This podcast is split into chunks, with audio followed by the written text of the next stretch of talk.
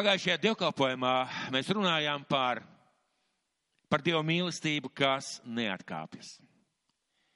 Mēs runājam par Dieva mīlestību, kas neatkāpjas, par to, ka nekas mūs nevar šķirt no Dieva mīlestības.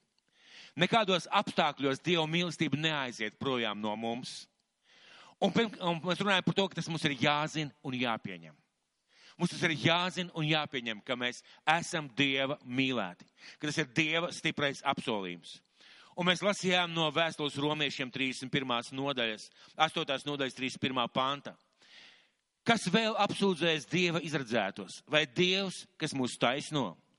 Kas mūs pazudinās, vai Kristus Jēzus, kas ir nomiris vēl vairāk, kas ir augšām cēlēs un ir pie Dieva labās rokas, kas mūs arī aizstāv?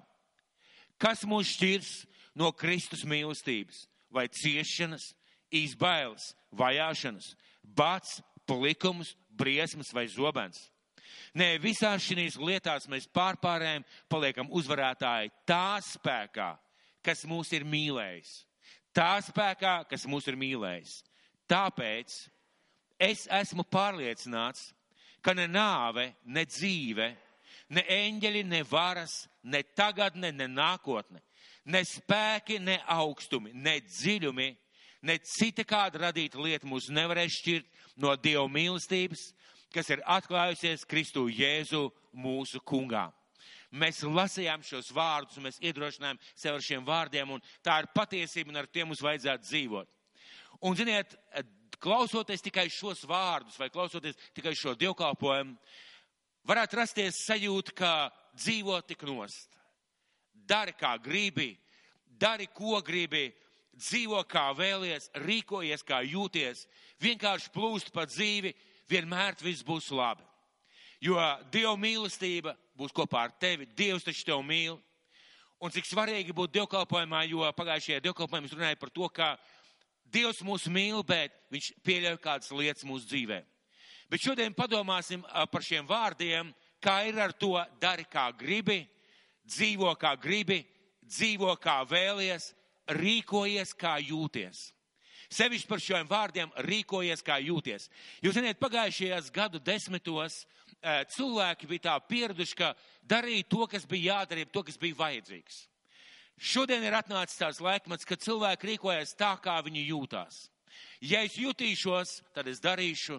Ja es jutīšos tā, tad es darīšu tā. Ja es nejutīšos tā, ja man nebūs sirdī, tad es nedarīšu.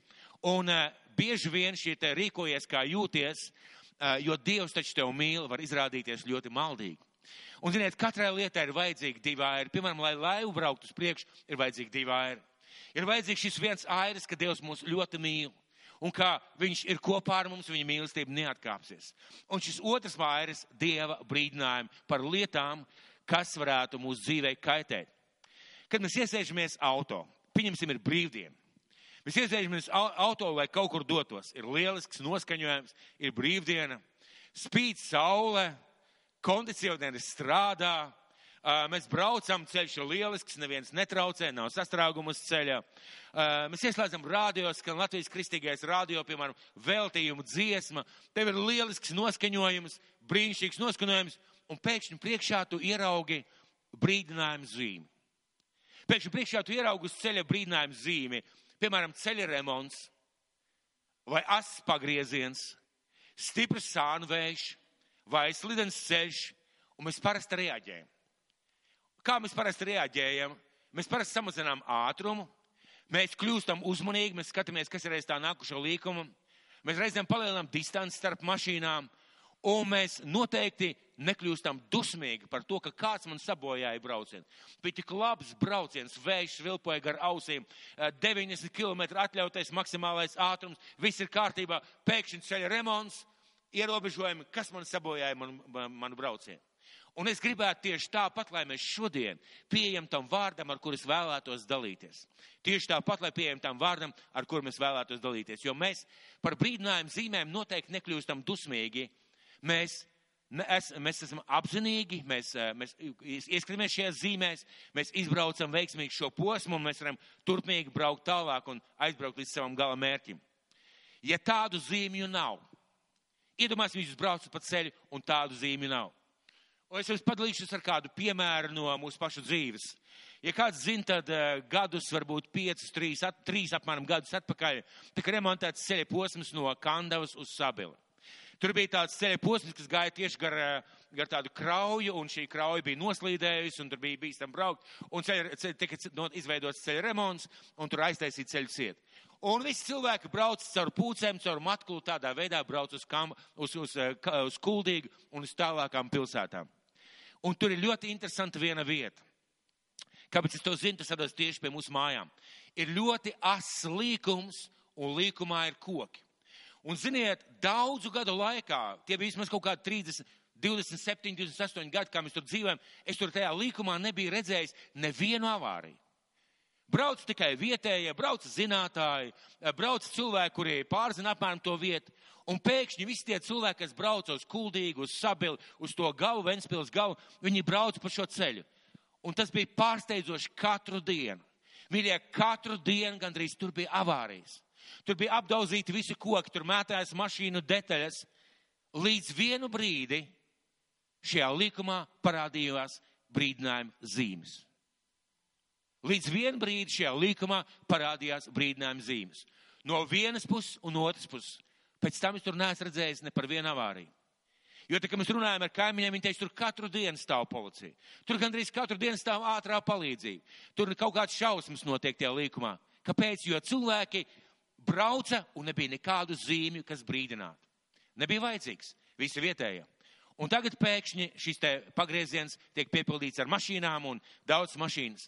Un ziniet, kad uzliek šīs zīmes, es domāju, ka daudzu cilvēku dzīvi tas ļoti uzlaboja. Jeb daudz cilvēku dzīves ļoti izmainīja tajā ziņā, ka ļoti iespējams, ka viņi arī būtu ieskrējuši tajā līkumā. Vai Dievs, kurš mūs mīl, mūsu dzīvē izliek brīdinājumu zīmes? Vai Dievs, kurš tevi mīl, tavā dzīvē izliek brīdinājuma zīmes kādos bīstamos posmos? Vai viņš izliek kādas brīdinājuma zīmes tavai dzīvei caur savu vārdu? Viņš to dara, jo pirmām kārtām, lai mēs neciestu avārijā, otrām kārtām viņš mūs mīl pats galvenais, un, un trešām kārtām, lai mēs veiksmīgi nonāktu galā. Lai mēs veiksmīgi nonāktu savā ticības galā. Kā mums vajadzētu izturēties pret brīdinājumu zīmēm? Vispirms, pret brīdinājumu zīmēm nopietni izturās pieaugušie. Mazam bērnam tāda zīme neko nenozīmē. Ja viņš ir ticis pie stūres un viņš nezina noteikumus, viņam neko nenozīmē šī zīme. Šīs zīmes tiek izliktas priekš pieaugušiem cilvēkiem, lai cilvēki, kuri brauc, lai viņi spēj sekot līdzi, spēj uh, būt uzmanīgi un tādā veidā uh, izvairīties no nelaimēm. Un Dievs izliek mūsu dzīvē tādas brīdinājuma dzīves. Un Dieva vārdā, Dieva vārdā ir brīdinājuma zīmes mūsu dzīvei ko izlicis mūsu mīlošais dabas tēvs. Caur mūsu ticību Kristum un caur mūsu paklausību svētiem garam. Šīs zīmes sāk strādāt. Caur mūsu ticību Jēzum un caur paklausību svētiem garam šīs zīmes sāk strādāt un viņas glābj zināmā mērā mūsu dzīves. Un šodien es gribētu dalīties ar vārdu, saglabāt uguni pat lietu, jeb esi šīs dienas čempions. Tā arī varat pierakstīt, saglabāt uguni pat lietu, jeb esi šīs dienas čempions. Kā mēs vizuāli iedomājamies savu dzīvi? Kā mēs vizuāli iedomājamies savu garīgo dzīvi, jeb savu ticības dzīvi? Droši vien katrs savādāks. Ja es kādam pajautātu, kā mēs iedomājamies savu ticības dzīvi, es domāju, mēs katrs varbūt iedomātos savādāk, un tā bilde varbūt būtu daudz kuplāka, bagātāka, ražīgāka. Es šodien gribētu mūsu ticības dzīvi salīdzināt ar kvēlojošu, degošu ugunskura. Ar degošu ugunskura, kur uguns ir mūsu ticība, kas izplata kaut ko. Kur uguns ir mūsu ticība, kas kaut ko izplata - gaismu un siltumu. Jūs redzēt šeit brīnišķīgs ugunskurs. Lielisks ugunskurs, kas deg kādā turistu nometnē. Kad Dievs ienāk mūsu dzīvē, un mēs kā ugunskurs iedegamies ticībā uz Jēzu Kristu, mūsu dzīvē mēs sākam degt priekš Dievu.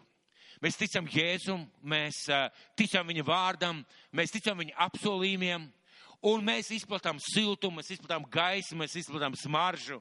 Uh, pie mums var sasildīties, pie mums var uh, izžāvēties, pie mums var pienākt kāds ceļnieks un uh, varbūt sagatavot ēst. mēs sākam degt kā ugunskurs šajā savā dzīvē. Un viss ir lieliski un viss ir labi. Līdz atnāk lietus, līdz atnāk lietus, kurš pārbauda, cik stipra un karsta ir mūsu ticība un cik stipri un karsti mēs degam. Ja jūs pievērsīsiet uzmanību šai fotografijai, jūs ieraudzīsiet, ka līst lietus.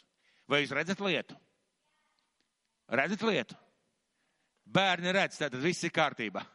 Uh, šis ugunskurs ir lietu. Šis ugunskurs ir lietu, un tad es jau teicu, ka mūsu dzīve ir līdzīga ugunskuram, kurš ļoti bieži ir lietu. Un kad lietus līst, un ja lietus līst, līst stipri, tad šī liesma ir vajadzīga karsta. Tad ir vajadzīgs, lai šis te karstā, lai, šis te, šī, lai šī uguns izkartē, izkarsē, jeb izkaltē šo ūdeni, kas nāk uz šo te ugunskuru, un ir vajadzīgs, lai tas ugunskurs nenodziest. Kad mūsu dzīvē ienāk kādi pārbaudījumi, ir jābūt stiprai ticībai, lai mēs, kā ugunskurs, nenodzist savā ticībā un paklausībā Jēzum, lai mēs turpinātu degt. Ja mūsu dzīve ir kā ugunskurs, tad ugunskurs bieži vien tiek pakļauts uh, lietu. Un, kad šis lietus atnāk, mums vajag kaut ko tādu, jeb degt deg tā, lai šis ugunskurs neizdzist. Kas pieļauj lietu mūsu dzīvē? Un bieži vien cilvēki dzena vēlnu projām no visa, pat no ūdens caurulēm. Visur ir vainīgs vēlns. Jā, vēlns ir daudz kur vainīgs. Bet ziniet, kas pieļauj vēlna darbību mūsu dzīvē? Mūsu mīlošais tēvs, Viņš pieļauj, ka mūsu dzīvē ienāk lietus, lai pārbaudītu, kāda ir mūsu ticība. Lai viņš pārbaudītu un lai es pārbaudītu, kāda ir mana ticība. Lai mēs kļūtu stiprāki savā ticībā un paļauju uz Dievu. Lai mēs kļūtu stiprāki savā pārliecībā, sekot Jēzum Kristum. Tas ir lietus mērķis šajā gadījumā mūsu dzīvē, ja mēs esam ugunskurs. Un es gribētu vest uz pie kādām brīdinājuma zīmēm, kuras ir Dieva vārdā un kuras runā par lietu, kas pārbauda ticību. Šīs vietas runās par lietu, kas pārbauda mūsu ticību Jēzu Kristu. Un mēģināsim tajos cilvēkos, par kuriem ies runa, ieraudzīt tos cilvēkus, ieraudzīt kā ugunskurus. Kā ugunskurus, kas lietu nodzisa. Kāpēc mums tā vajadzētu skatīties, lai mēs nenodzīstu un lai mēs varētu izvērtēt, kāpēc viņi nodzisa? Kāpēc pēc lietus tie ugunskuri vienkārši bija izplēnējuši un bija palikuši tikai dūmi un apdeguši pagals. Tātad, lai mēs nenodzīst, lai mēs redzētu sevi kā šos ugunskurus lietu un arī nodzīst. Un dosimies uz pirmo vēstuli korintiešiem, desmito nodaļu, no 1 līdz 13 pantam, un mēs lasīsim tā pa, pa, pa, pa pantiem un mēģināsim analizēt. Tad pirmā vēstule korintiešiem, desmitā nodaļa, sākot ar pirmo pantu. Un šeit es jūs ļoti, ļoti gribētu lūgt. Iekodīsimies Dievu vārdā. Iekodīsimies šajā dievkalpojumā, sekojiet līdzi Pāvila pirmā vēstule korintiešiem, desmitā nodaļa, sākot no pirmā, sākot no pirmā panta. Un e, autors šiem vārdiem ir svētais gars. Caur apustuli Pāvilu. Pievērsiet uzmanību, ka autors nav Pāvils, bet svētais gars caur apustulu Pāvilu. Kā viņš to rakstīja? Vai viņš to rakstīja pagāniem? Vai viņš to rakstīja kādiem masticīgiem? Vai viņš to rakstīja kādiem pusticīgiem? Viņš to rakstīja kristiešiem, dievu bērniem, šajā gadījumā uh, Korintas draudzes cilvēkiem. Tiem cilvēkiem, par kuriem viņš teica, tā kā jūsu ticībai Jēzum ir likti stipri pamati, tad jums netrūks nevienas garīgās dāvans. Tātad cilvēkiem, kuri ir pieauguši un nobrieduši. Ja mēs esam bērni, vēl jo vairāk mums jāpievērš uzmanību šīm te brīdinājumu zīmēm. Tātad 13. 10. nodaļa, pirmā vēstule korintiešiem, sākot ar pirmo pantu. Brāļi, es gribu jums atgādināt, ka mūsu tēvi ir visi bijuši apakš padebeša un visi gājuši cauri jūrai un visi padebesī un jūrā uz mūzu kristīti, un visi baudījuši to pašu garīgo pienu. Un visi baudījuši to pašu garīgo pienu. Un visi dzēruši to pašu garīgo dzērienu, jo tie dzēra no garīgās klints, kas gāja tiem līdzi, bet šī klints bija Kristus. Tātad svētais gars saka, ka visi gāja cauri jūrai, un mēs zinām, šis ir stāsts no iziešanas no, uz apsolīto zemi. Visi gāja cauri jūrai, visi tika jūrā uz mūzu kristīt, visi dzēra no garīgās klints, visi bija vienādos apstākļos, vienādā situācijā, vienādās lietās. Bet uz piektais pants, bet uz lielāko daļu no viņiem dievam nebija labs prāts Tie ir izdaldēti tuksnesī. Tātad pirmām kārtām šie vārdi rakstīti mums par brīdinājumu. Un Dievs saka, ka viņi visi bija vienādos apstākļos. Tie ugunskuri, tie cilvēki, tie ticīgie cilvēki, tie ebreji bija vienādos apstākļos. Visi kā šie ugunskuri gāja cauri visām šīm lietām. Un viņiem bija apsolījums. Es jūs ievedīšu apsolītajā zemē. Tātad viņiem jau bija apsolīts rezultāts. Un tas, ko vajadzēja darīt, ejot cauri visām šiem lietus gāzēm, ko Dievs pieļāva viņa dzīvē, tuksnesī, viņiem vajadzēja saglabāt ticību, paļāvību, uzticēšanos, paklausību, un viņi būtu iegājuši absolūtajā zemē. Viņi bija vienādos apstākļos, un vajadzēja būt tā, ka ir vienāds rezultāts, ka visiem ir vienāds rezultāts. Un piektais pants, bet uz lielāko daļu no viņiem dievam nebija labs prāts. Tie ir izdaldēti tuksnesī uz lielāko daļu. Uz lielāko daļu dievam nebija labs prāts, vai vienkārši tāpat man nepatīk tavs deguns, man nepatīk tava dzimta, man nepatīk kā tu runā, tev pa maz izglītības, tev pa maz spēka, tev pa maz augums. Vai Dievs tā vērtēja? Viņš skatījās uz viņu ticību un ticības darbiem. Jo cilvēka ticība tiek pierādīta ar ticības darbiem, jeb taisn otrādi ar necības darbiem. Tātad šo cilvēku dzīvē, ja, viņ, ja viņus redzam kā degošs ugunskurs, bija apstākļu lietus, kurus, kur, kur, eh, apstākļu lietas, kurš daudzus ugunskurs nodzēsa. Ne visus. Un ne visus vienā reizē. Kāpēc es par to saku? Jo, kad mēs runāsim tālāk, mēs ieraudzīsim, ka vieni cilvēki krita uz vienas lietas, citi cilvēki krita uz citas lietas. Nākošā kāda grupa bija, kuri, kuri sagrākoja kādā citā jautājumā. Tas nozīmē, ka tas lietus viņiem bija visā, visiem vienāds, bet katram bija savu vājā lieta, jeb vājā vieta, kurā šis cilvēks krita. Kāpēc mēs par to runājam? Jo, piemēram, varbūt kādam cilvēkam, ja viņam nav naudas, viņš nemaz nekurnēs.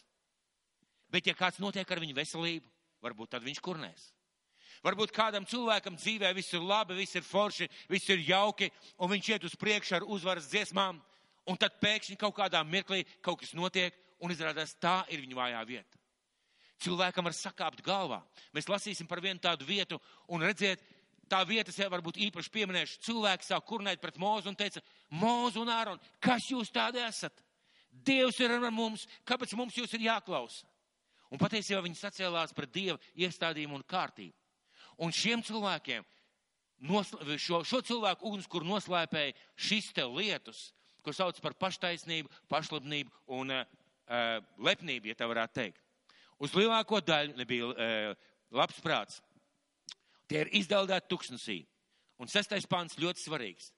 Tas ir noticis mums par brīdināšanas zīmi, lai mēs neiekārojam ļaunu, kā tie darījuši.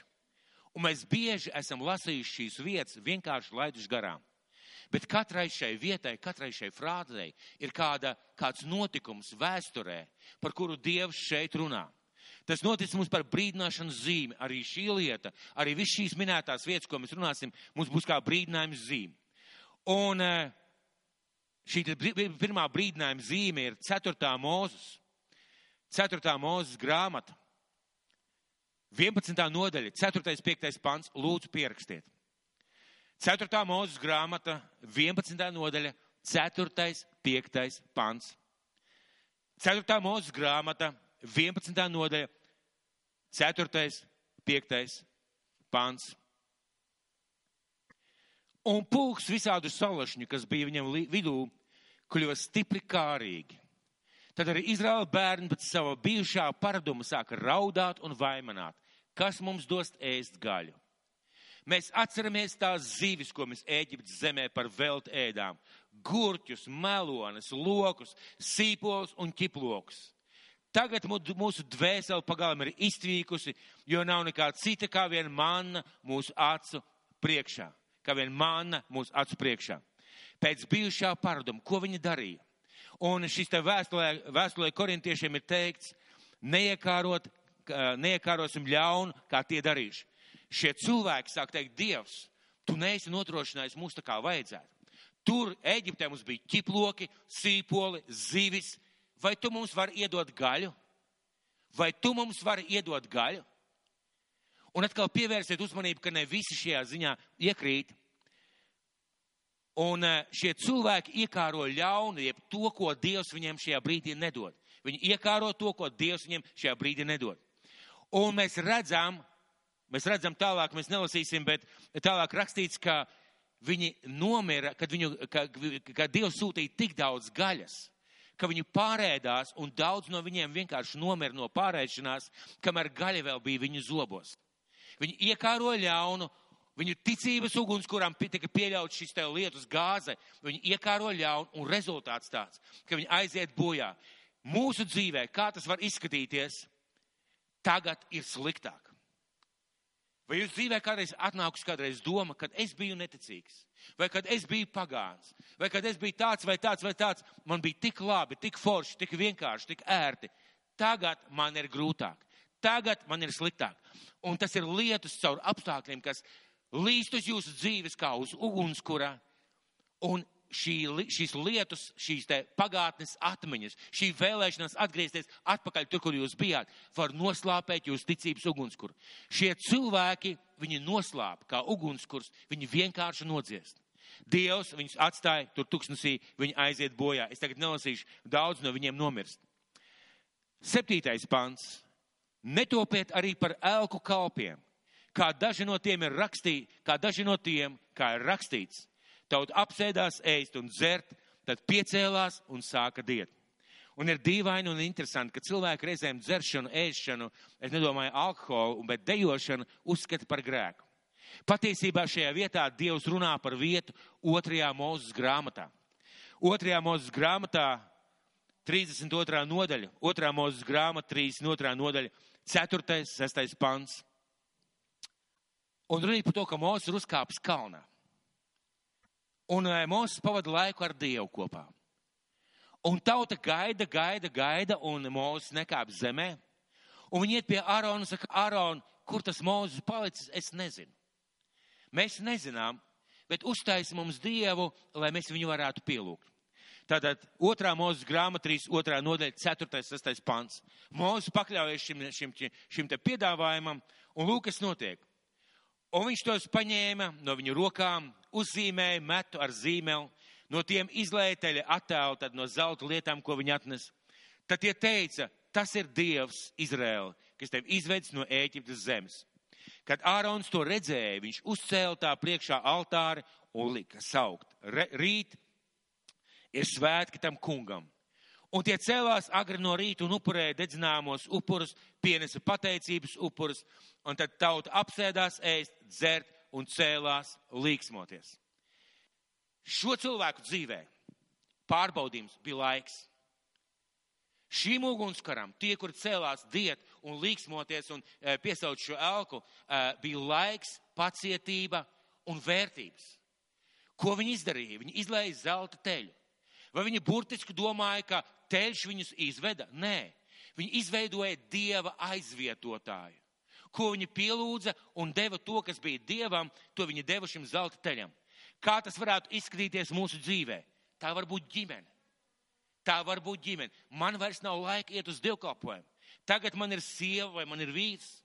Manā, es tagad nevaru iet uz dievkalpojumu, jo mans vīrs vai mana sieva ir neapmierināti, ka es eju uz dievkalpojumu. Nē, viņi man, man it kā laiž, bet viņi ir neapmierināti. Tas ir mans darbs, man svētdienās ir obligāti jāstrādā, jo savādāk es nomiršu badā. Tas ir mans bizness, kas man neļauj vairs veltīt laiku to, kas ir domāts Dievam priekš Dievu. Tie ir mani apstākļi, tā ir mana nauda, tā ir pat mana slimība, kas neļauj man ticēt Dievam. Cilvēks izveido kaut ko tādu, ko viņš ieliek kā Dievu savā dzīvē. Šodien viņi uztaisīja teļu un pielūdza.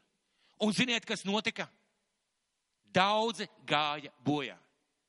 Viņu šis te pārbaudījuma lietus bija šie apstākļi, kuros viņiem bija jāgaida un jāuzticas un jāmeklē pats Dievs. Cik daudz no mums, kad ir jāmeklē Dievs kādā situācijā, mēs izvēlamies meklēt cilvēku palīdzību vai savus risinājumus, kur, par kuriem reizēm mēs zinām, ka tie pat nav pareizi. Mēs izvēlamies un patiesībā to, kas pieder Dievam, šī pielūgsme, gaidīšana, uzticēšanās un vērtība pirmajā vietā mēs ieliekam kaut ko citu mūsu dzīvē. Un, eh, un vēstulē korintiešiem, mēs atkal atgriežamies pie šīs vēstules korintiešiem rakstīts, netopiet arī par elku kalpiem, kā daži no tiem, kā rakstīts, taut apsēdās ēst un dzert, tad piecēlās un sāka diet. Lūk viens lietus, kas atnāk šo cilvēku dzīvē ar šo te zelta teļu. Un šo cilvēku dzīves ugunskurs, jeb ticības ugunskurs tiek nodzēsts. Astotais pants arī nepadosimies netiklībai, kā daži no tiem darījuši, un krita vienā dienā 23 tūkstoši. Un šis astotais pāns mūs ved uz 4. mūzes grāmatu. 4. mūzes grāmata, 25. nodaļa, 1. 3. pāns. Lūdzu, pierakstiet. Lūdzu, pierakstiet, mīļie. Lūdzu, pierakstiet. Es ļoti vēlos, lai jūs mājās iziet cauri šīm lietām. Un ļoti iespējams, ka svētais gars uz jums runās caur šiem notikumiem tieši par jūsu dzīves lietām un notikumiem. Tātad 4. mūzes 25. nodaļa no 1. līdz 3. pantam. Un runa ir par situāciju, kad ebreju tauta nonāk ļoti lielā kontaktā ar moābiešiem. Un moābieši bija tauta, kas bija diezgan izvirtusi, izlaidusies. Es, mēs teiktu tā ļoti pasaulīga, ļoti tāda baudu kāra, ļoti tāda izlaidīga tauta, ja tā varētu teikt. Un Izraels nonāk pie viņ, ar viņiem kontaktā. 25. nodaļa, pirmais pants. Un Izraels dzīvoja sitimā, un ļaudis sāka piekot netiklību ar moābiešu meitām. Un tās aicināja tautu pie sev dievu kaujamo upuru mīlestiem, un tauta ēda un metās zemē uz savu vaigu, to dievu priekšā. Kad nu Izraels sapinās ar Bālu, Peoru, tā sauc šo viņu dievu, tad tā kunga dusmas iedegās pret izrēliešiem. Un kā tas varētu attiekties uz mūs? Tad skatieties, šo cilvēku dzīvē. Un es gribētu vēlreiz piebilst, ne visu. Ne visi sapinās ar šiem elku dievietēm un šiem sieviem, sievietēm. Ne visi. Bet bija kādi cilvēki, kuriem šīs lietas lika atstāt savu ticību vai nodzist savā ticības dzīvē. Viņi sāka piekot netiklību, iet šiem alkalmiem upurie, upuru mīlestiem. Viņi sāka piekopt šāda veida dzīvi. Un šo cilvēku ticības ugunskurs tiek nodzēsts, jo, ja nemaldos, tur 23 tūkstoši vai cik aiziet bojā. Un kas ir interesanti, kad mēs lasam šo stāstu, mēs ieraugam, Tauta līksmojās, tauta ir svētki, tauta piedalās šos, šies līksmības svētkos kopā ar moābiešiem, piekop netiklību, ja publisko izvērtību. Un vienā galā viņi to gādu dara. No otra gala, no otra gala, kur bija 600 miljoni, cilvēki vienkārši sāk mirt. Sāk mirt, sāk mirt, sāk mirt, kamēr viens no priestara dēliem, mazdēliem iestājās par, par tautu un apstādina šo lietu. Kā tas ir mūsu dzīvē? Kā tas ir mūsu dzīvē? Kāpēc Dievs šo vietu min mums par piemēru? Ziniet, kāpēc? Ziniet, kāpēc? Jo šī vieta runā par pasaulīgumu. Šī vieta runā par liberālismu. Šī lieta runā par to, ka daudz cilvēku uzskata tādu stipru ticību par konservatīvu, atpalikušu, novecojušu ticību. Vai jūs atceraties, Jēzus kādā reizē ceļoties pāri, viņš saka saviem mācekļiem, sargieties, sargieties no farizēja un saduķēja rauga. Vai jūs ziniet, kas ir saduķēju un farizēju rauks? Ne jau rauks ar iesaiņojumu. Saduķēju un tad otrs rauks ar iesaiņojumu farizēju. Tu vari izvēlēties veikalā, kādu tu gribi, vai saduķēju raugu vai farizēju augu. Jēzus runā par viņu mācību. Viņš saka, sargieties no farizēju rauga. Un farizēju raugs bija tāds. Pirms tu piesauc Dievu vārdu, mazgā rokas uh, mazgāt trauks, ievies speciāls trauks, skaļā balsē un publiski stūriem lūdz Dievu. Nesā pie pieras kastīti ar svētiem rakstiem, uz rokām gari pušķi, uh, skaistas drēbes, viss tā kā kādreiz viņa nesāja. Iesaka, sargēties no šīs āršķības un liekulības. Un otrā lieta, viņš teica, sargēties no saduķēja rauga. Un ziniet, kas bija saduķēji? Viņi dzīvoja roku rokā ar pasauli. Viņi gāja šādā veidā. Priekš viņiem nebija mūžīgās dzīvības. Priekš viņiem nebija svētumi, viņi bija iesaistīti valdību, valdības lietās. Vai mēs šodien to varam ieraudzīt savā ticības dzīvē? Mēs nesen runājam par kādu lietu, piemēram, par alkoholu lietošanu, par cigaretēm, par izlaidīgu dzīvi, par dzīvi, kad divi kristieši dzīvo kopā un saka, Dievs mūs mīl, mēs mīlam viens otru. Runa ir par šo pasaulīgo dzīves veidu, ko bieži vien mēs uzskatām par progresīvu, mūsdienīgu vai laikmetīgu vai atbilstošu, kas patiesībā atbilst tieši šim pantam, ka viņi piekopa netiklību ar moābiešu meitām. Un šo cilvēku ticības ugunskurs tika nodzēsts. Lietus lija uz visiem vienādi. Bet bija kāda cilvēka grupa, kas teica, hei, tas ir forši. Iedomājies, tu vari aiziet vienkārši un piekot neteklību vienkārši pavelt. Tu vari iet uz uh, augu dievu mīlestiem, tu vari piedalīties jāņos, tu vari piedalīties uh, olu ripināšanā, tu vari darīt, ko iegribi. Dievs tev mīl un Dievs ir ar tevi. Un izrādās, ka nē. Izrādās, ka Dieva dusmas iedegās par šiem cilvēkiem. Lasīsim tālāk, tāpat pirmā vēstule korintiešiem desmitā nodaļa. Devītais pants. Nekārdināsim to kungu, kā daži no tiem darījuši, un gāja bojā no čūskām. Devītais pants mūs ved uz 4. mūzes grāmatu.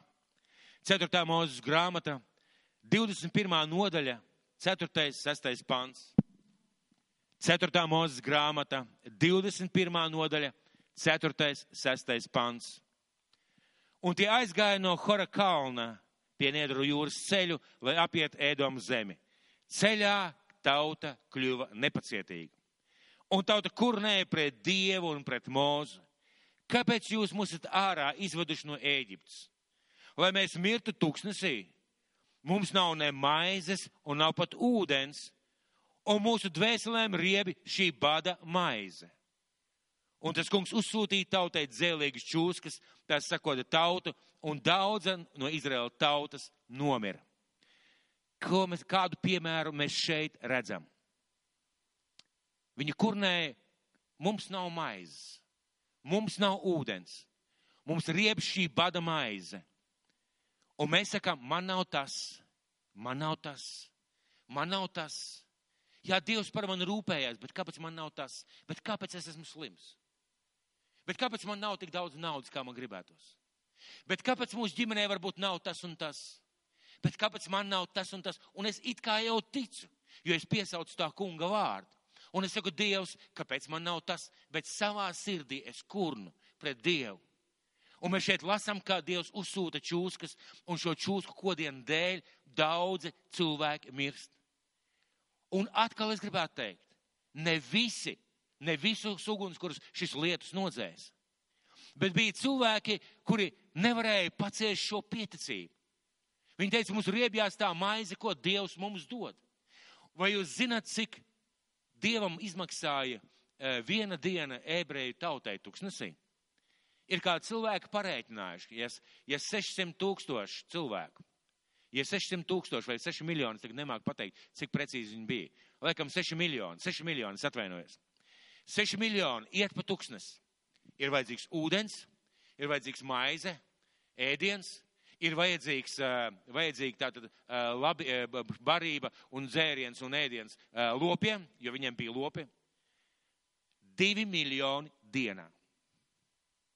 Kādi cilvēki ir izrēķinājuši, lai uzturētu tuksnesī 6 miljonus cilvēku, 2 miljoni dolāru dienā.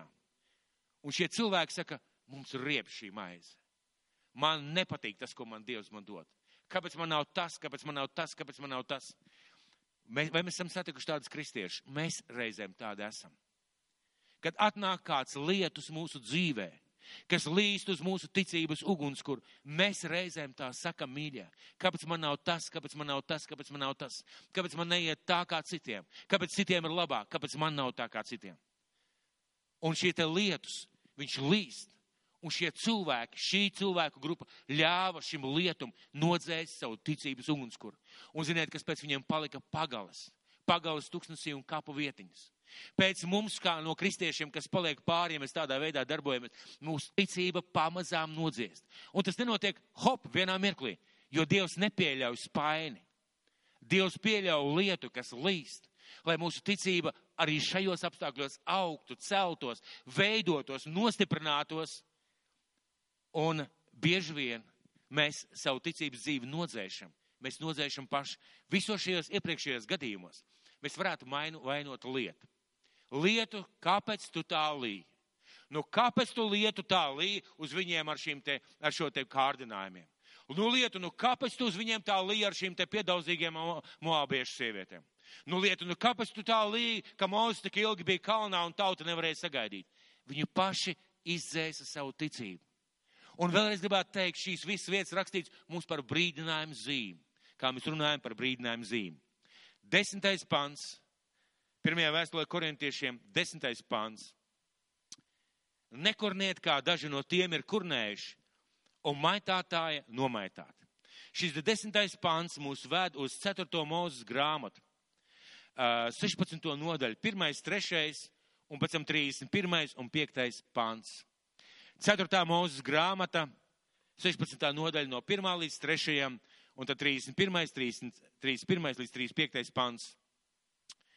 Bet Levija dēla, Kehata dēls, Icahara dēls Koraks, ņēma Datānu un Abirāmu, Ēlīma dēls, Onu Paletu dēlu no Jurubēna cilts un sacēlās pret mūzu līdz ar 250 vīriem no Izraēla bērnu vidus, kas visi bija draudzes virsaiši, sapulču izziņotāji, vīri ar slaveniem vārdiem. Un tie sapulcējās sanāksmē, kas bija vērsta pret mūzu un pret Āronu, un tiem sacīja, lai nu jums pietiek, visa draudz ir tagad svēta, jo pats tas kungs ir viņas vidū. Kādēļ tad jūs vēl gribat būt par virsaišiem un valdīt par tā kunga draudzi? Kādēļ tad jūs gribat kļūt par virsēšiem un valdīt par tā kunga draudzi? Un nobeigums 31. un 35. līdz 31. pants. Un tad notika tik līdz viņš, viņš šos vārdus bija pabeidzis runāt. Tad zeme, uz kuras tie stāvēja, pāršķēlās. Un zeme atdarīja savu mutu un aprīja viņus un viņu namus, kā arī visus cilvēkus, kas bija pie Koraha. Un visu šo cilvēku mantu līdz ar viņiem un tie dzīvi nogrim ellē ar visu, kas tiem piederēja, un zemi atkal aiz tiem aizvērās. Tie aizgāja bojā, pazauda, eh, pazudami no sasauktās draudzes vidus. Un viss Izraels, kas bija viņiem visapkārt, bēga viņiem brēcot, jo tie domāja, ka tikai arī mūsu neaprīs zeme. Un no tā kunga izgāja uguns un aprīja 250 vīrus, kas bija pienesuši kvē, kvēpināmo. Šajā vietā iet runa par to, ka tie ir virsējuši, tie ir slaveni cilvēki. Tie ir cilvēki ar vārdu. Tie ir cilvēki, kas jau kaut ko dara Dievu draudzē, kas kaut kas skaitās. Un viņos atnāk lepnība. Ziniet, atkal interesanti ieraudzīt, kā šī lepnība, kas nodzēsa, nodzēsa šo cilvēku, eh, cilvēku ticības ugunskur, neatnāca vienkāršajos cilvēkos. Neatnāca tajā vienkāršajā tautā. Atnāca levītos un virsējušos. Un viņi neizturēja šo lietu Viņi saceļās pret Dievu, pret Mūzu un saka, Mūzu, kas tu tāds esi? Ziniet, kāds izskatās šodien? Mācītāji, kas tu tāds esi? Diakon, kas tu tāds esi? Dievs ir ar mani. Es esmu Dieva bērns. Valdība, valdība mums ir slikta. Draudz vadība vispār nekur nedara. Tik bieži mēs dzirdam šos vārdus, un Dievs saka, uzmanieties. Ne, runa neiet par to, ka viss ir perfekti un viss ir ideāli. Dievs šajā vietā saka, uzmanieties no sacelšanās pret Dieva kārtību. Ir cilvēki, kas saka, nav jāiet uz dievkalpojumiem. Kurš pateica? Vai tas nebija svētais garš, kurš pateica, neatstājiet savas sapulcēšanās, kā daži pasākuši? Vai tas nav svētais gars, kurš saka, pienesiet ziedojumus Dievam? Vai tas nav svētais gars, kalpojiet ar savām dāvanām?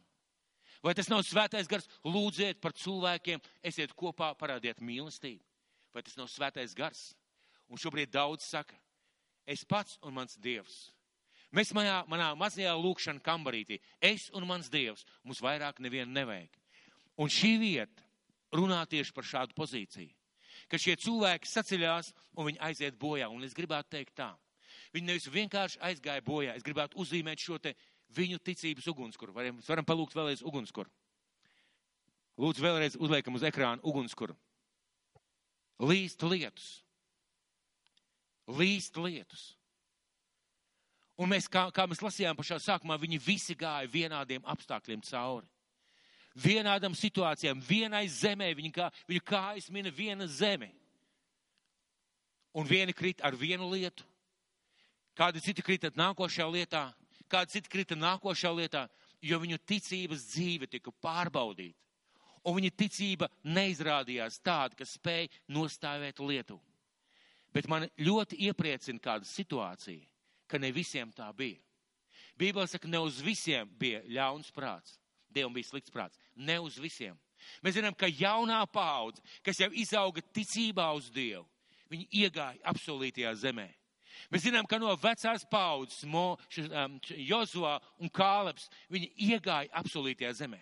Viņi gāja cauri visiem tiem lietiem, kur gāja šie cilvēki.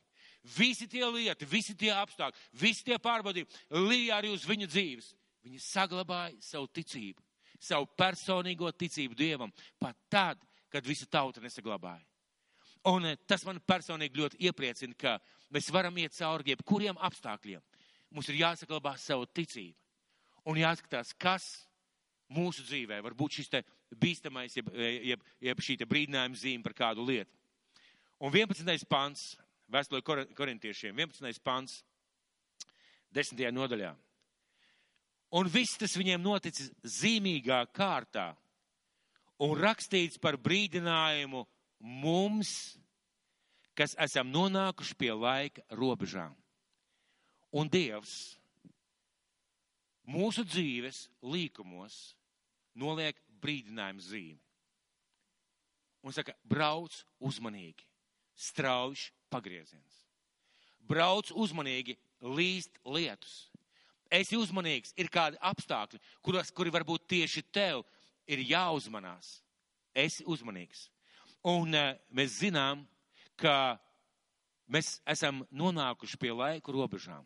Ziniet, šīs, šis pants saka, un, vi, un viss tas viņiem notic zīmīgā kārtā un ir rakstīts par brīdinājumu mums, kas esam nonākuši pie laika robežām.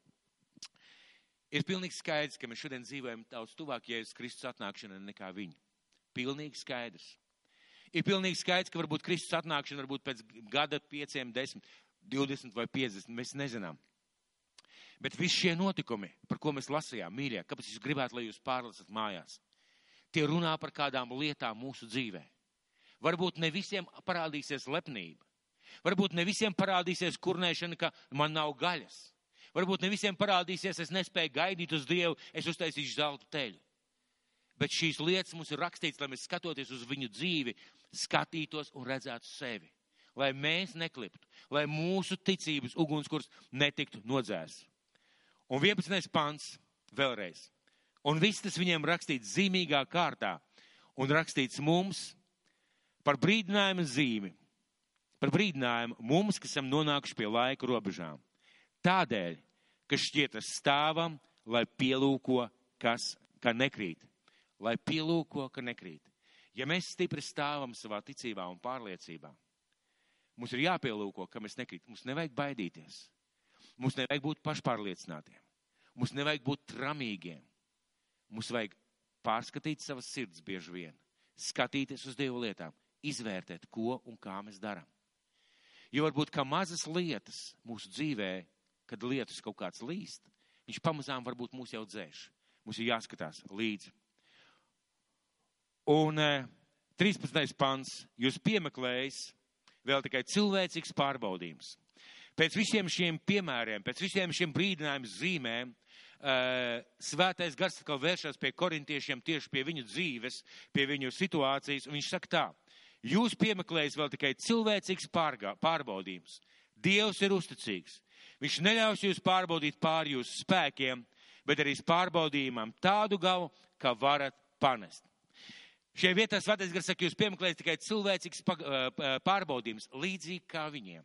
Tāpat arī jums ir cilvēcīgs pārbaudījums. Tā nav traģēdija, tā nav, tas, tas nav izmisums, tās nav beigas, vienkārši cilvēcīgs pārbaudījums. Dievs ir uzticīgs. Viņš neļaus jūs pārbaudīt pāri jūsu spēkiem. Dievs ir uzticīgs. Viņš neļaus pārbaudīt. Viņš neļaus mums vairāk, viņš neuzliks mums vairāk. Viņš neļaus šim lietum vairāk līt uz mums, kā mēs spējam izturēt, kā mēs spējam panest. Un es gribētu palūgt šeit nākošo bildi. Vai jūs redzat, es domāju, ka daudziem tas ir pazīstami, jeb dažiem tas ir pazīstami. Tā ir svaru zāle, kurā cilvēki trenējās. Un šeit jūs redzat divas personības. Šis te sportists, kurš trenējās, un treneris. Man ir bijusi iespēja kādreiz nodarboties nedaudz ar svarcelšanu. Un es gribētu kaut ko jums pastāstīt. Iespējams, ka jūs jau to arī zinat. Kad Dievs ir tas kā šis treneris. Viņš redzot mūs, redzot mūsu dzīvi, viņš vēlās, lai mēs ticībā stiprinamies un lai mēs augam. Un viņš izvēlās svarus, kurus mums uzliktu tā stieņa, lai mēs viņus ceļam. Dievs ir uzticams, viņš jūs neļaus pārbaudīt vairāk, kā jūs spējat pāri par jūsu spēkiem. Viņš izvēlās svarus, kurus uzlikt mūsu dzīves pārbaudījumam, ja tā varētu teikt, mūsu dzīvei, lai mēs viņus cilātu. Viņš izvēlās šos svarus. Un viņš pieļauj ne vairāk. Labs treneris nekad neuzliks tādu svaru, eh, svaru stienim, ka šis svaru stienis var salauzt cilvēkam rokas vai ielauzt krūšu, kuru vai nodarīt pāri. Labs treneris zina, cik šis sportists var celt, bet labs treneris vienmēr liks nedaudz vairāk, kā šis sportists līdz šim ir cēlis. Un kas ir interesanti, ka e, sportā, sevišķi kultūrismā vai šies svarsošanas e, e, kategorijās, kad cilvēks, piemēram, spēja pacelt 100 kg desmit reizes, tad eh, šis svars tiek mudināts celt nevis desmit reizes, kuriem ir pēdējā reize, kad jau izspiedi ar mokām, bet 12 reizes. Un kad tu 12 reizes, šīs divas pēdējās reizes, ko tu izdarīji, tā varēja pāri par saviem spēkiem nedaudz, tās ir tās, kas audzē muskuļu masu. Tās ir tās, kuras audzē spēku. Un mūsu Dievs, kā labs treneris, viņš uzliek šos svarus, un viņš zina, cik mēs spējam panest. Un viņš uzliek tā, lai mēs ceļot šo svaru stieni, lai mēs augam. Lai mēs tikai, ne tikai cilvēki visu laiku vien to pašu, kas mums jau ir pierasts, ka mēs vairs neaugam, bet lai mēs ceļot šo svaru stieni, nepārtraukti augam. Nepārtraukti augam tajā, ko mēs ceļam. Un ja jūs redzat šo bildi, man viņa ļoti patīk. Dievs pats mums palīdz šo svaru stieni celt. Viņš kā labs treneris neļauj mums uzlikt vairāk pārbaudīt, kā mēs spējam, bet viņš pats palīdz mums celt. Un šis pants beidzās, bet darīs pārbaudījumiem tādu galu, ka varat panest. Tas nozīmē, mīļie, paklausieties mani. Tas nozīmē, ka lai arī kas ienāk mūsu dzīvē, ja tas nav grēks, protams, ja tas nav grēks, protams, bet ja kaut kas ienāk mūsu dzīvē, mums ir jāzina. Ja kaut kas ienāca manā dzīvē, tas nozīmē, ka tas ir kaut kas tāds, ko es varu uzvarēt, ko es varu pacelt, ko es varu panest, ko es varu izturēt, lai mana ticība augtu, lai es kā kristietis pieaugtu, lai mana dzīve būtu par liecību. Tas ir tas, kā Dievs mūsu dzīvē, kā šis labais sporta treneris darbojās. Ja es kā treneris pielieku svarus, palīdz mums pats celt, un viņš zina, cik mēs spējam pacelt. Un mūsu ticības ugunskurs pat lietu nenodziest, bet taisni otrādi iedegās. Kā nodzīvot šādu ticības dzīvi? Mēs lasām, šie cilvēki gāja 40 gadus cauri tūkstnesim. Un daudz no viņiem palika tuksnesī tikai tāpēc, ka kaut kādā lietā viņu šīs ticības ugunskurs tika nodzēsts, ja viņi paši ļāva tam nodzist. Kā nodzīvot šādu ticības dzīvi cauri visiem lietiem? Kā degt līdz galam? Jautājums ir, kā degt līdz galam? Ja tie ir 40 gadi, kā degt līdz galam? Ja tev ir šobrīd 70 gadi, kā degt līdz 100 gadiem? Ja jums ir šobrīd 18, 17 gadi, kā nodegt vēl atlikušos 70 gadus? Kā degt līdz galam? Un svētais gars, viņš mums vienmēr palīdz un palīdzēs. Un viņš mums vēlās palīdzēt ar kādu interesantu vietu. Vispirms mums ir jāzina, vispirms mums ir jāzina, mīļā, ka mēs esam uzvarētāji. Vispirms mums jāzina, ka Dievs ikvienu no mums, ja mēs savu ticību saglabāsim, viņš jau mūs redz tur debesu valstībā ar uzvarētāju vainagu galvā. Viņš jau redz. Kā mēs to varam zināt? Pirmā Jāņa vēstule, pirmā Jāņa vēstule, piektā nodaļa, ceturtais, piektais pants. Pirmā Jāņa vēstule, 5. nodaļa, 4. 5. pants. Pirmā Jāņa vēstule, 5. nodaļa, 4. 5. pants. Jo viss, kas ir dzimis no Dieva, uzvar pasauli. Un šī ir tā uzvara, kas uzvarējusi pasauli, mūsu ticība. Šajā gadījumā pasaule ir domāta apstākļu, situācijas lietas. Mūsu ticība spēja uzvarēt. Kas ir pasaules uzvarētājs? Tikai tas, kas tic, ka Jēzus ir Dieva dēls. Kas ir pasaules, jeb apstākļu, jeb lietu uzvarētājs, lietus uzvarētājs? Tikai tas, kas tic, ka Jēzus Kristus ir Dieva dēls. Tic viņa vārdam, tic viņa uzticībai, tic viņa mīlestībai un tic viņa vadībai un seko viņam. Un mums jāzina, lai mēs uzvarētu visā dzīvē, bieži vien ir jāuzvar pa posmiem. Lai uzvarētu visā dzīvē, bieži vien ir jāuzvar pa posmiem. Vai šeit kāds ir nodarbojies ar kādu sporta veidu, kur ir medaļa tiek pasniegta gada beigās, tad, kad ir vairāki posmi vinnēti? Kā Egon ir? Vai airēšanas slaloma ir tādi posmi, un tad, tad ir rezultāts, jā? Ja? Autosportā ir līdzīgi. Ir posmi, un lai tu būtu gada uzvarētājs, tev jāuzvar visos posmos. Airēšanā tieši tāpat izrādās. Ko tas nozīmē? Man ir jāuzvar visos posmos, lai es gada beigās būtu uzvarētājs. Man jāuzvar tajos mazajos, īsajos posmiņos, jāsaņemās, koncentrējas uz šo posmiņu, lai beigās es būtu gada uzvarētājs. Kā nodzīvot šo uzvaros pilno dzīvi? Es gribētu dot jums kādu padomu, kas man ļoti pašam personīgi ļoti palīdz. Vai jūs zinat, ka dzīve sastāv no gadiem. Ir kāds pamanījis? Dzīve sastāv no gadiem. Nu, kāds teiks, kur tie gadi palikuši? Ja? Gadi sastāv no mēnešiem. Jūs man piekrītat? Gadi sastāv no mēnešiem. Vai tie, kas man skatās, piekritīs, ka mēneši sastāv no nedēļām? Ir kāds pamanījis? Četras nedēļas un mēnesis ir projām. Kur tas mēnesis palicis? It sevišķi, ja tas ir atvaļinājums, vai ne? Nedēļas sastāv no dienām. Nedēļas sastāv no dienām. Ko man tas pasaka? Ko man tas pasaka? Uzvari šodien. Esi šīs dienas čempions. Katru dienu aizejot gulēt, aizej gulēt kā šīs dienas čempions. Un ja šajā dienā tu esi pastāvējis pārbaudījumos. Ja šajā dienā tu esi parādījis mīlestību, ja šajā dienā tu esi kalpojis Dievam, ja šajā dienā tu esi darījis ticības darbu, aizejot gulēt kā šīs dienas čempions, katru dienu nodzīvojot kā tās dienas čempions, tev būs čempionu mēnesis. Pēc tam tev būs čempionu gads. Pēc tam tev būs čempionu desmit gadi, un pēc tam tev būs čempionu dzīve. Mīļie, Dievs mūs aicina būt par čempioniem. Kad es domāju par šiem cilvēkiem 40 gadu tuksnesī, bet ziniet, bija konkrētas dienas, kad viņi izdarīja šīs lietas. Bija konkrētas situācijas, kad viņi darīja to, ko viņi darīja, un Dievs viņus, eh, Dievs viņus par to sodīja. Konkrētas lietas.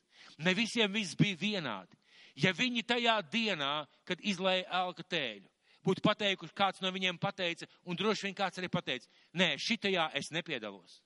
Ja kāds no šiem cilvēkiem, tad, kad bija šī sacelšanās, pagāja malā un pateica, nē, es nesacelšos pret mūzu, pret Dievu un pret Dievu kārtību. Ja kāds tajā dienā, kad viņi kurnēja, ka mums vajag gaļu, pagāja malā no tā un teica, nē, es nekurnēšu pret Dievu. Viņš tajā dienā uzvarēja, un iespējams, ka rezultātā viņš uzvarēja visā savā dzīvē. Mīļie draugi, mums ir jāzina, ka mums ir jānodzīvo šī diena kā čempionu diena. Un ziniet, kāda tā ir sajūta? Ka tu šajā dienā nodzīvo kā čempions ar savu ticību, ar saviem vārdiem, ar to, ko tu dari šodien. Ne visu dzīvi, bet tieši šodien. Tu aizēji gulēt un tu jūties kā uzvarētājs Dievā. Kā uzvarētājs Dievā šodien. Rīt tev ir tāda pati diena, un rītdien tu aizēji kā uzvarētājs. Un parītdien, un aizparītdien tev pa dienu iznāk kaut kāda aizķeršanās, bet tu lūdz Dievu un piedošanu, tu nožēlo, tu vakarā pielūdz Dievu, pateicies Dievu un ej tālāk. Rezultātā. Rezultātā notiek tas, par ko mēs šeit lasām Jāņa pirmajā vēstulē, piektajā nodaļā. Kas ir pasaules uzvarētājs? Tikai tas, kas tic, ka Jēzus ir Dieva dēls. Mums katru dienu jābūt šim čempionu līmenim. Un šīs brīdinājuma zīmes ir ieliktas mūsu dzīvē, mīļie draugi. Dievs viņas ieliek mūsu dzīvē. Un ļoti iespējams, kāds tam, ko mēs šodien runājām, drāzīs garām. Vienkārši drāzīs garām. Ļoti iespējams, kāds nepierakstīja un mājās nepārlasīja šīs vietas. Ļoti iespējams, kāds teiks, nu, viens dievkalpojums, kas man nelika sajusties kā uzvarētājiem, jo mācītājs neteica, tavā dzīvē viss būs labi. Viņš runāja atkal par kaut kādām grūtībām. Varbūt kāds teiks, mācītājs runāja par garu. Kāds teiks, mācītājs runāja pārāk garlaicīgi. Bet šīs ir brīdinājuma zīmes, ko Dievs ieliek mūsu dzīvē, lai mūsu ugunskurs nenodzīstu. Es vēlreiz gribētu lūgt, uzlikt ugunskuru. Uzliksim šo bildi. Jūs redziet, lietus līst, bet ugunskurs deg. Vai tu redzi savu dzīvi tādu? Vai tu redzi tādu savu dzīvi? Ka daudzas lietas tev notiek apkārt, labākas, sliktākas, raibākas, pavisam raibas, bet tu vienkārši dedz, dedz savā ticībā uz Jēzu Kristu. Un es mums visiem to novēlu. Arī jums, skatītāji, es tieši to novēlu palikt šajā ticībā. Un es gribētu mūs aicināt uz lūgšanu. Es gribētu lūgt par mums visiem. Un es negribētu, ka es viens pats lūdzu, bet ka mēs katrs personīgi lūdzam par sevi. Un ka mēs, ka mēs, ka mēs vēlamies, ka mēs tiešām vēlamies, lai mūsu ticības ugunskurs, lai viņš deg. Un ne nevis tikai rīt, parīt vai aizparīt, bet jau šodien ka šodienu mēs pabeidzam kā čempioni, ka mēs aizējām mājās. Es no rīta piecēlos, pielūdzu Dievu. Es biju dievkalpojumā, es slavēju Dievu, es pagodināju Dievu. Es aizgāju mājās, es atpūtos, izdarīju savus mājas darbus, es pabeidzu dienu ar lūkšanu, es izlasīju tās bībeles vietas, es pārdomāju, svētais gars man runāja, es varu aiziet gulēt, jo šajā dienā es esmu bijis čempions. Es novēlu visiem šīs medaļas katru dienu, katru vakaru un lai slavu Dievam caur mūsu dzīvēm.